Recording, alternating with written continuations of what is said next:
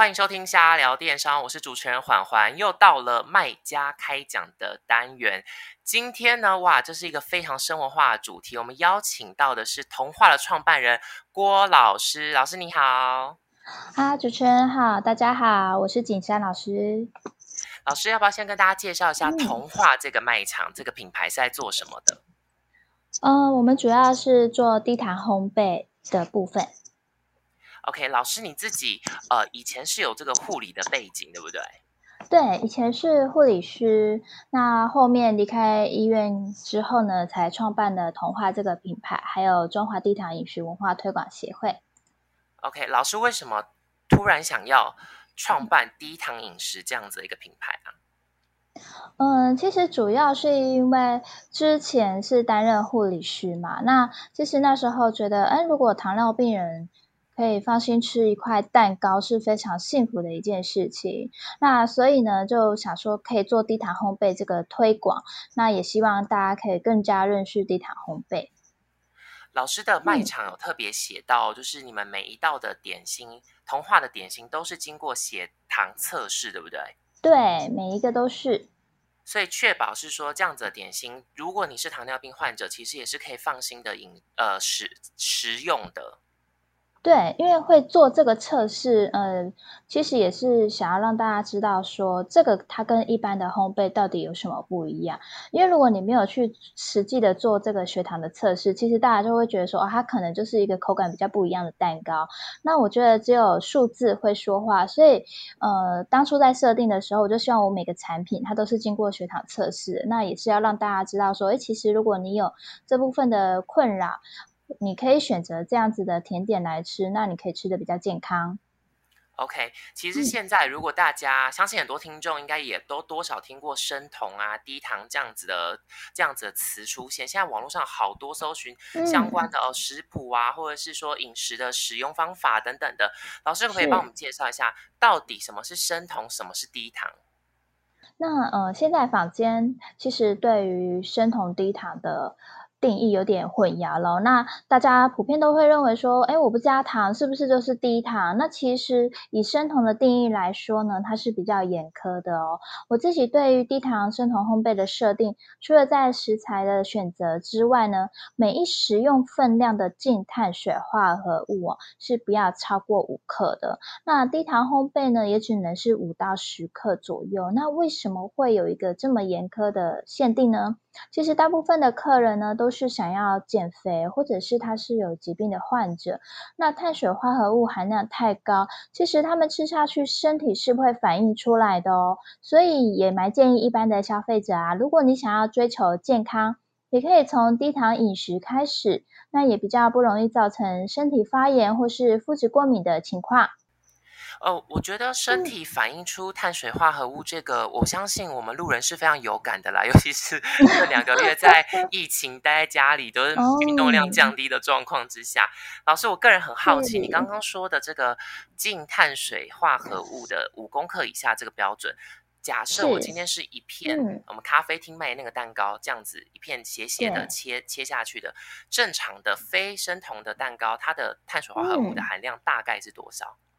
呃，举例，如果那一块蛋糕有一百克的话，通常呢，它的碳水化合物含量已经大差不多会落在四十到六十克中间了。天哪！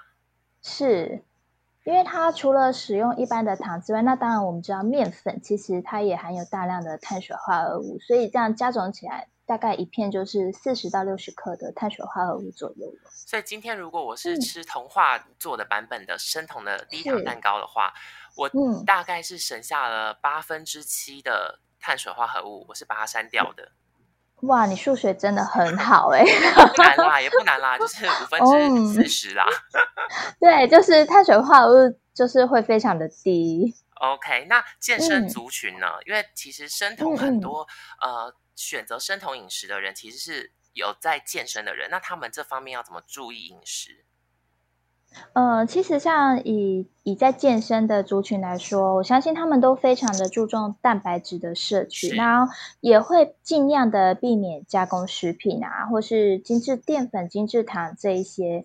那饮食方向其实是雷同的。那如果想要吃甜点的时候呢，一样是可以选择低糖生酮的甜点哦。那像是如果他们需要追求蛋白质含量高一点的啊，像是童话里面的巴斯克乳酪蛋糕，或者是蛋挞，其实蛋白质都是非常足够的哦。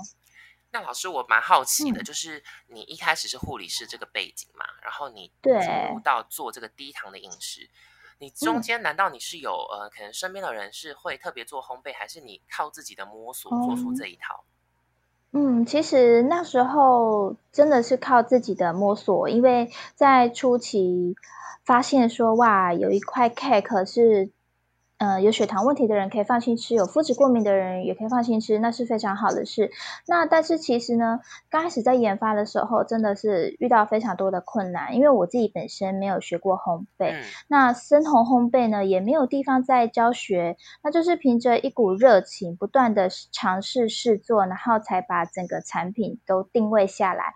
那这个过程当中呢，也丢弃了非常多失败的作品哦。但是就凭着这股 信念，想要去做。推广哦，希望更多人可以认识低糖烘焙哦。所以像我选择的材料啊，都是来自于像是坚果或是种子的粉类，那有蛮高的比例。有含有那个油脂，所以不同的工厂制作出来的粉材含油率都不一样，做出来的成品也不太一样。所以光是在材料这个部分呢，我大概就花了快两年的时间，跟各家厂商做磨合，才选择出比较适合做低塔生酮烘焙的食材。那我刚刚看了一下，就是其实童话里面有很多很多很多的甜点，包括好好比说布朗尼呀，然后手工饼干呐，然后刚刚老师有提到的像巴斯克的乳酪蛋糕啊这些的。那其实以你一个没有烘焙背景的人，这样子，你是怎么陆陆续续去开发出这么多商品？然后你是怎么选择？哎，这个阶段我想要做哪一个新产品？哦，其实当然。是不会违背自己的心，因为就是自己太爱吃了，然后 也太想要吃了。是你喜欢吃的，你就要把它做出来。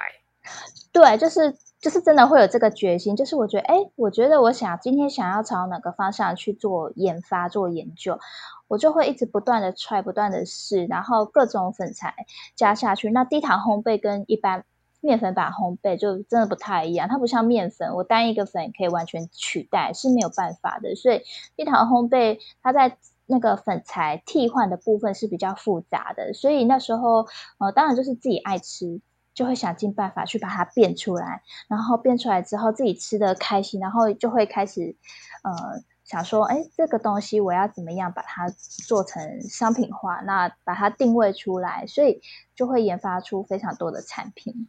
理解。那其实我们一般人是由奢入俭难嘛。假设说以我一个现在是没有在吃生酮饮食的人。我要想有一个呃，我想吃一块蛋糕，我选择了童话的生酮的蛋糕，但呃，我总是希望那个口味会越接近越好嘛。那老师自己在呃调配这个的比例上面时候，有没有遇过什么困难？有哎，因为完全就是没有办法比照面粉 版来办理哦。如果如果说蛋糕的口感，我觉得已经是非常。接近的，就是不会差距太远。那我觉得最困难的地方呢，就是在吐司跟面包的部分，因为其实普遍台湾人喜欢吃的面包是像日式的那一种比较松软的面包嘛，那吐司也是，都是希望它是松软的。那这个部分真的是非常有难度，因为我们所使用的粉材呢，它是不具有筋性的，那也没有办法发酵，所以呢。呃，吐光是吐司跟餐包这个部分呢，我我就花了非常多的心力去做研究。那食谱呢也开过好几个，就是一直试做，一直试做。那不过现在比较成熟的定位的话是餐包的部分，它其实比较像法式杂粮餐包的那样子的啊哈的口感。对，那最近呢有研发出了就是可以伪发酵的那种口感的小餐包。那这一路也都是一直不断的尝试。各种不同的食材，然后去变化出来的。哎，这跟我想象的不太一样哎，我以为是那种感觉比较复杂，或者是外形比较美观那种甜点是比较难的，没想到反而是面包这种基本款的。嗯，真的对，因为以低糖烘焙来说啊，它它完全不像面粉板，它可以发酵，它就完全不能发酵，所以真的是餐包跟吐司类是。比较大的困难。那蛋糕类其实都还蛮接近的，因为像嗯以生乳卷或是布朗尼、巴斯克这三三个品相来说的话，我觉得都还蛮接近一般。我们说的凡人版本、人间版本，那我就来问一下，大家最常买的童话最热销的甜点或者是烘焙品是哪一个啊？呃，最热销的甜点的话，应该就是布朗尼或者是巴斯克。OK，然后是生乳卷，其实他们也都有点并驾齐驱，对。哎，老师，那巴斯克毕竟好像大概是这一两年突然爆红的甜点。那你在开发这个品相的时候，你是特别有去观察一下，说，哎，市场好像越来越红了，这个这个这个东西越来越红吗？其实这个产品，呃，当初因为其实这个产品它当初它就是大概这两年突然爆红嘛，那包含了一般的面粉版，然后那时候其实就已经有非常多那种面粉版的食谱。有开出来了，因为台湾人就是很喜欢去买来吃之外呢，也很喜欢自己动手做，有不同的情趣嘛。所以面粉版的食谱呢，它已经开非常多了。那我当初其实没有对这个这个品相呢特别的上心，因为我觉得，哎，他们因为第一个它外形就是一定要烤的焦焦的，我觉得好像不是很符合台湾人的那种对于甜点就是可能要漂亮一点的那种期待。然后再来是我觉得，因为其实它做法很简单。我觉得它没有完全是零困难度的一个东西，所以我当初其实并没有想要说，哎，它可以上架跟大家分享。那但是呢，因为就是客人会说，他们就会请我就是做看一看，然后我就说，OK，好吧，那我就去找了一下它的原物料。那其实以巴斯克来说，我们用的是就是比较好的原物料，我们是用日本进口来的那个奶油乳酪。那其实它烤出来真的是非常的香。那所以后续呢，我也有把这个产品上架。那这个食谱呢，也是有公开的，因为公开在录制的节目、别的节目里面这样。啊哈，老师自己其实也有出食谱嘛，对不对？呃，对。就我所知是两本：珊珊护理师的低糖烘焙跟护理师的无面粉低糖烘焙厨房这两本。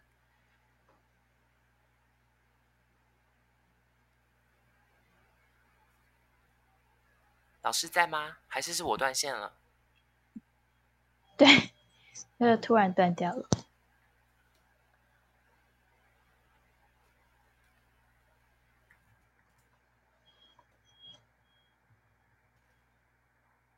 OK，哎，有吗？有吗？刚刚是我断线吗？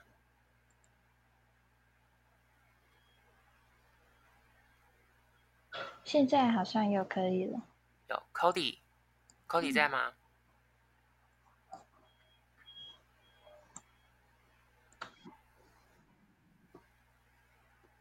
有哈，Cody OK 吗？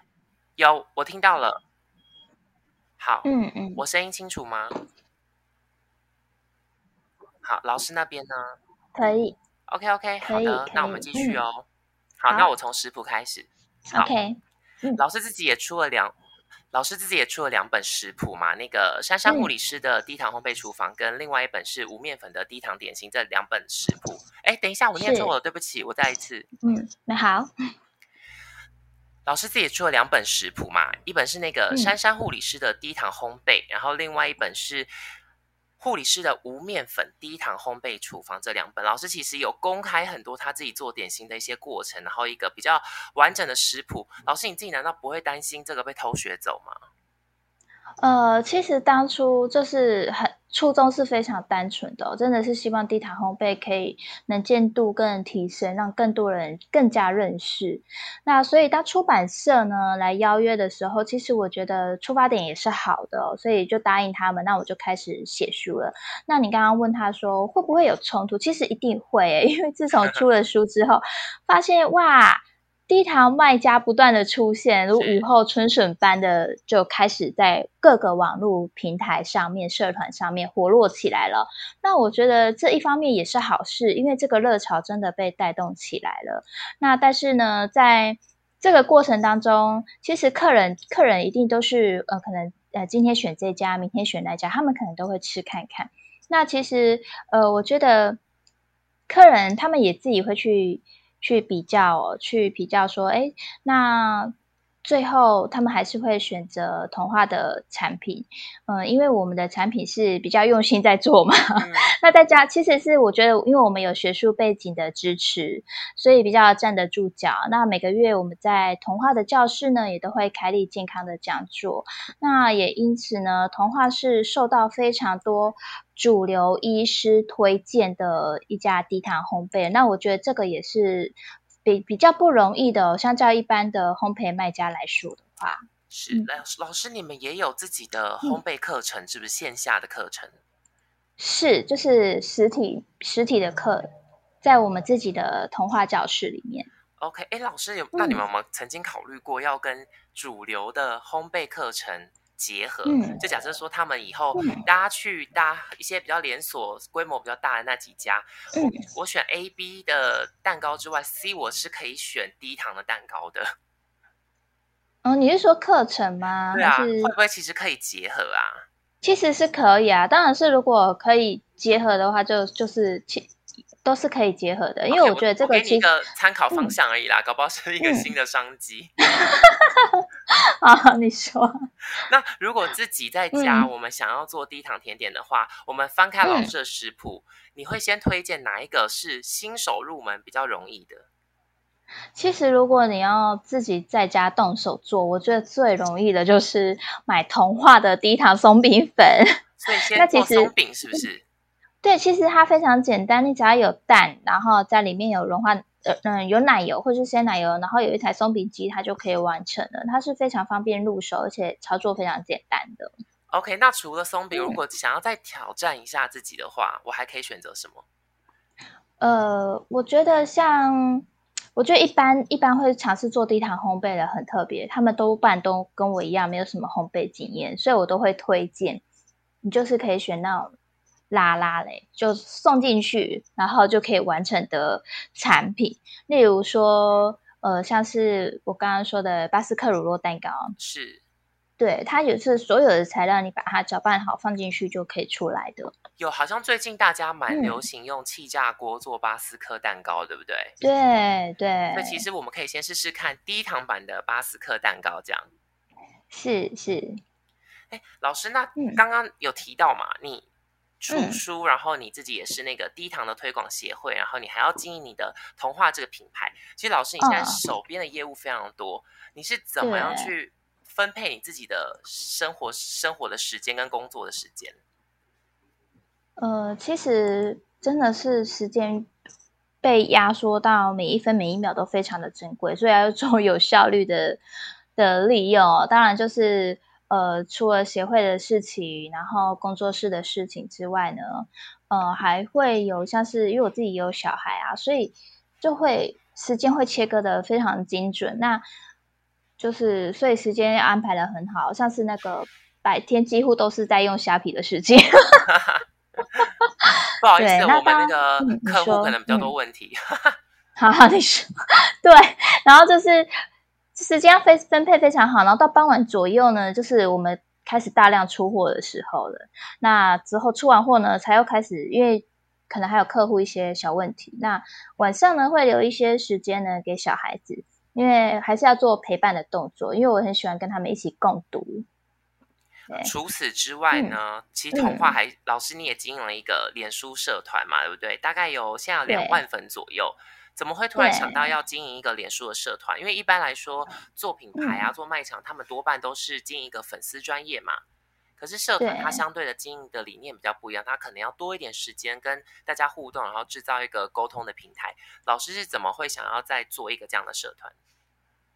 嗯，对，当初其实开社团的初衷是因为我有出烘焙食谱书嘛，那会希望说他们可以在里面做交流，因为我毕竟不是烘焙本科出身的。那其实社团里面有蛮多高手哦，他们都会互相讨论帮忙，特别是在食材啊要怎么购买。那因为我们使用的食材都比较特殊，几乎都是进口的，所以刚开始的时候呢会比较有混乱的状况。那不过现在呢，大家社团里面大家都。还都已经克服这个问题了，那也都会依照食谱的比例去购买食材。那也这边也会建议，其实大家都可以直接上虾皮网站购买食材就好了，因为现在虾皮网站其实都可以搜寻得到。是老师，你这个做法很聪明哎，你等于是变相利用了民间的高手，然后来帮你处理一些你没有时间回答的问题。对，因为老师有点忙。那过程当中要怎么维持这个热情？因为像你刚刚说，你你还有小孩，然后你也要顾家人，然后你同时要经营这个事业，其实非常是多头烧的状况。可是你这样一做童话也做了四年嘛，你是怎么一直维持下去的？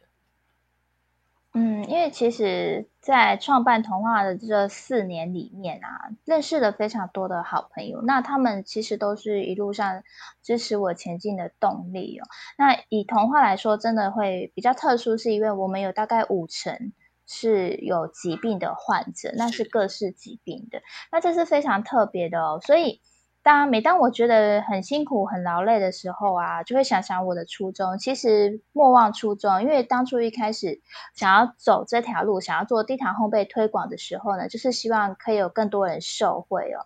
那看到客户满满的感激，还有真实的回馈呢，那也都是让我觉得必须更坚定的走下去哦。因为像是疫情之前啊，我们这边的工作室是都会有人来自取，有客人来自取。那其实。他们在取货的过程当中呢，我们除了跟他们解说商品之外，我们其实也会直接做饮食上面的喂教，给他们比较正确的观念。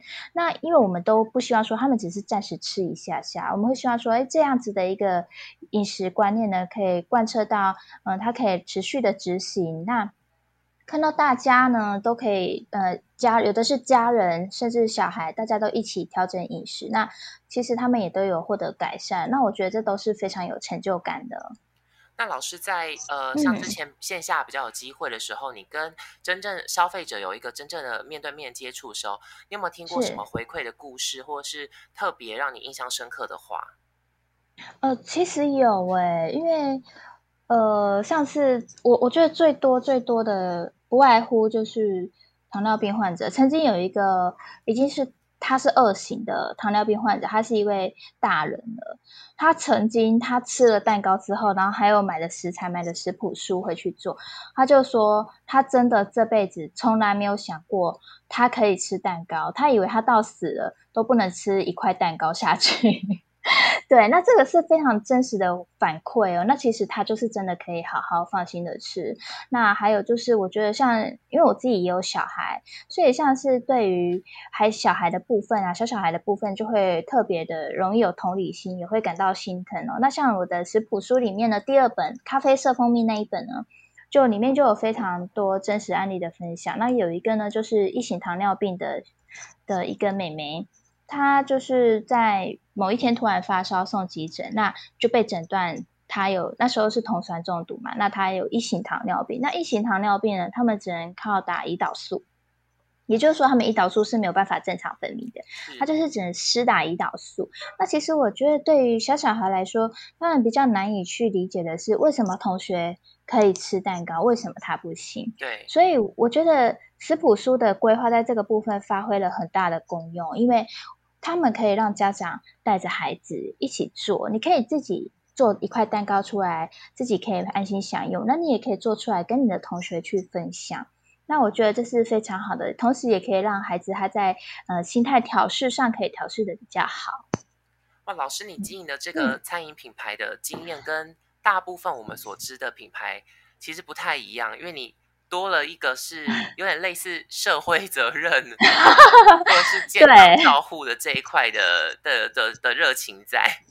对对，就是这部分的热情充满了大部分，因为包含我和我先生也是，因为。每次做每做一次微教，或是多帮助到一位客人，我们都会觉得非常的有成就感，也非常感动。所以我觉得你说的那个社会责任的部分是还蛮大的。是，那针对这个品牌未来的规划呢？因为我们也知道疫情有点影响嘛，现在其实线下的机会变少了，然后可能大家都会把重心多放在电商。那老师，你这边规划的规划是什么？呃，其实这个部分的话，我们原本在在这个下半年度，就是希望说可以跟虾皮可以再创造另外一个营业额高峰。我是希望可以创造历年来营业的高峰。那之前都是循序渐进的，慢慢的做。那近期的话，可能就是会比较配合虾皮这边，那也有收到讲座的邀约，那也会持续的呢，再跟大家分享健康的心法，还有饮食的心得。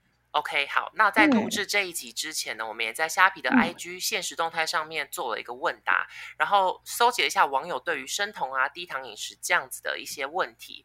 好，有人就问到啦，呃，如果自己不得已要外食的话，假如是一个上班族或者是在外面的学生的话，我们要怎么选择？因为我们可能不好。